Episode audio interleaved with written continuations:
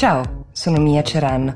È il 5 settembre 2020 e questo è The Essential, il podcast che ogni giorno in 5 minuti riassume per voi l'attualità dall'Italia e dall'estero. Curiosamente sono gli animali i protagonisti della puntata di oggi di The Essential. Um, protagonisti della prima storia che ci viene raccontata dalla testata americana The Atlantic sono le scimmie che in questo momento vengono impiegate um, per uh, i test sui farmaci e i vaccini che dovranno debellare il coronavirus. Le scimmie negli Stati Uniti costituiscono lo 0,5% di tutti gli animali impiegati nella ricerca biomedica. Di solito vengono impiegate nelle fasi più avanzate della ricerca perché nelle fasi iniziali sono utilizzati molto più frequentemente invece i roditori, ma sono preziosissime proprio per la somiglianza con gli esseri umani che tutti conosciamo. Ci sono, come si può facilmente intuire, delle notevoli implicazioni etiche e gli attivisti uh, per i diritti degli animali lottano duramente per impedirne l'impiego, però va ammesso che nel secolo scorso il processo di esporre questi primati ad agenti infettivi per farli ammalare e per verificare che siano immuni dopo l'iniezione di un vaccino è una pratica che ha debellato diverse malattie che avrebbero ucciso milioni di esseri umani e mh, mm, di estenderne anche l'aspettativa di vita di fatto.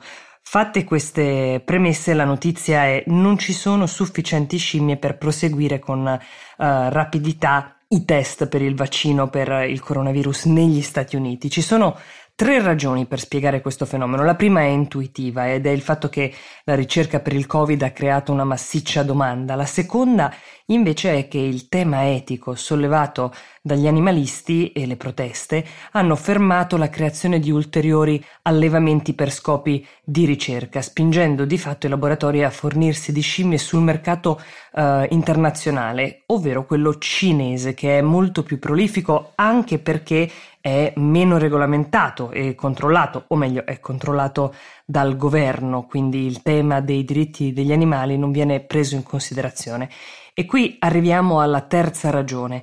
Già dall'inizio del primo mandato di Trump, con la guerra commerciale che si è creata tra i due paesi, la Cina aveva deciso di ridurre il numero di scimmie che venivano vendute agli Stati Uniti ed ora lo hanno ridotto ulteriormente. A voler pensar male si potrebbe dire che la Cina stia giocando tutte le carte possibili nella corsa mondiale al vaccino e come abbiamo già visto tante volte i paesi in cui il dissenso non è contemplato viaggiano ad una velocità diversa. L'altra notizia di oggi riguarda il rapporto della dottrina musulmana con gli animali domestici, in particolare con i cani.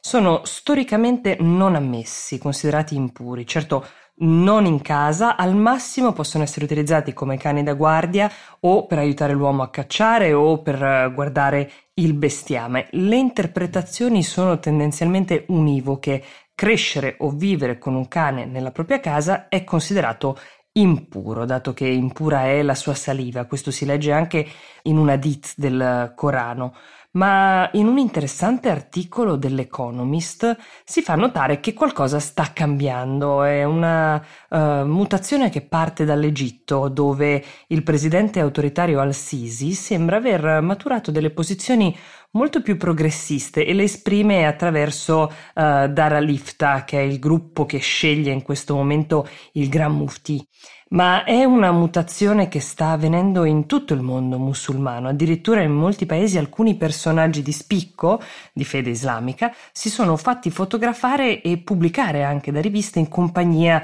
del proprio cane eh, che vive in casa sostanzialmente.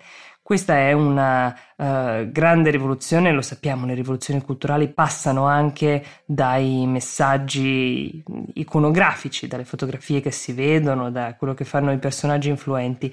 In tempi di epidemie e con uh, la peste che ha afflitto molte città nel mondo islamico, venivano allontanati i rifiuti fuori dalle mura urbane e insieme ai rifiuti si spostavano anche i cani randagi che se ne cibavano e che erano per questo visti come portatori di malattie legati ad un mondo uh, malsano. Anche il miglioramento delle condizioni igieniche ha quindi aperto la possibilità anche per un buon musulmano di scoprire le gioie degli animali domestici. Questo era The Essential, noi vi auguriamo buon weekend e vi diamo appuntamento a lunedì.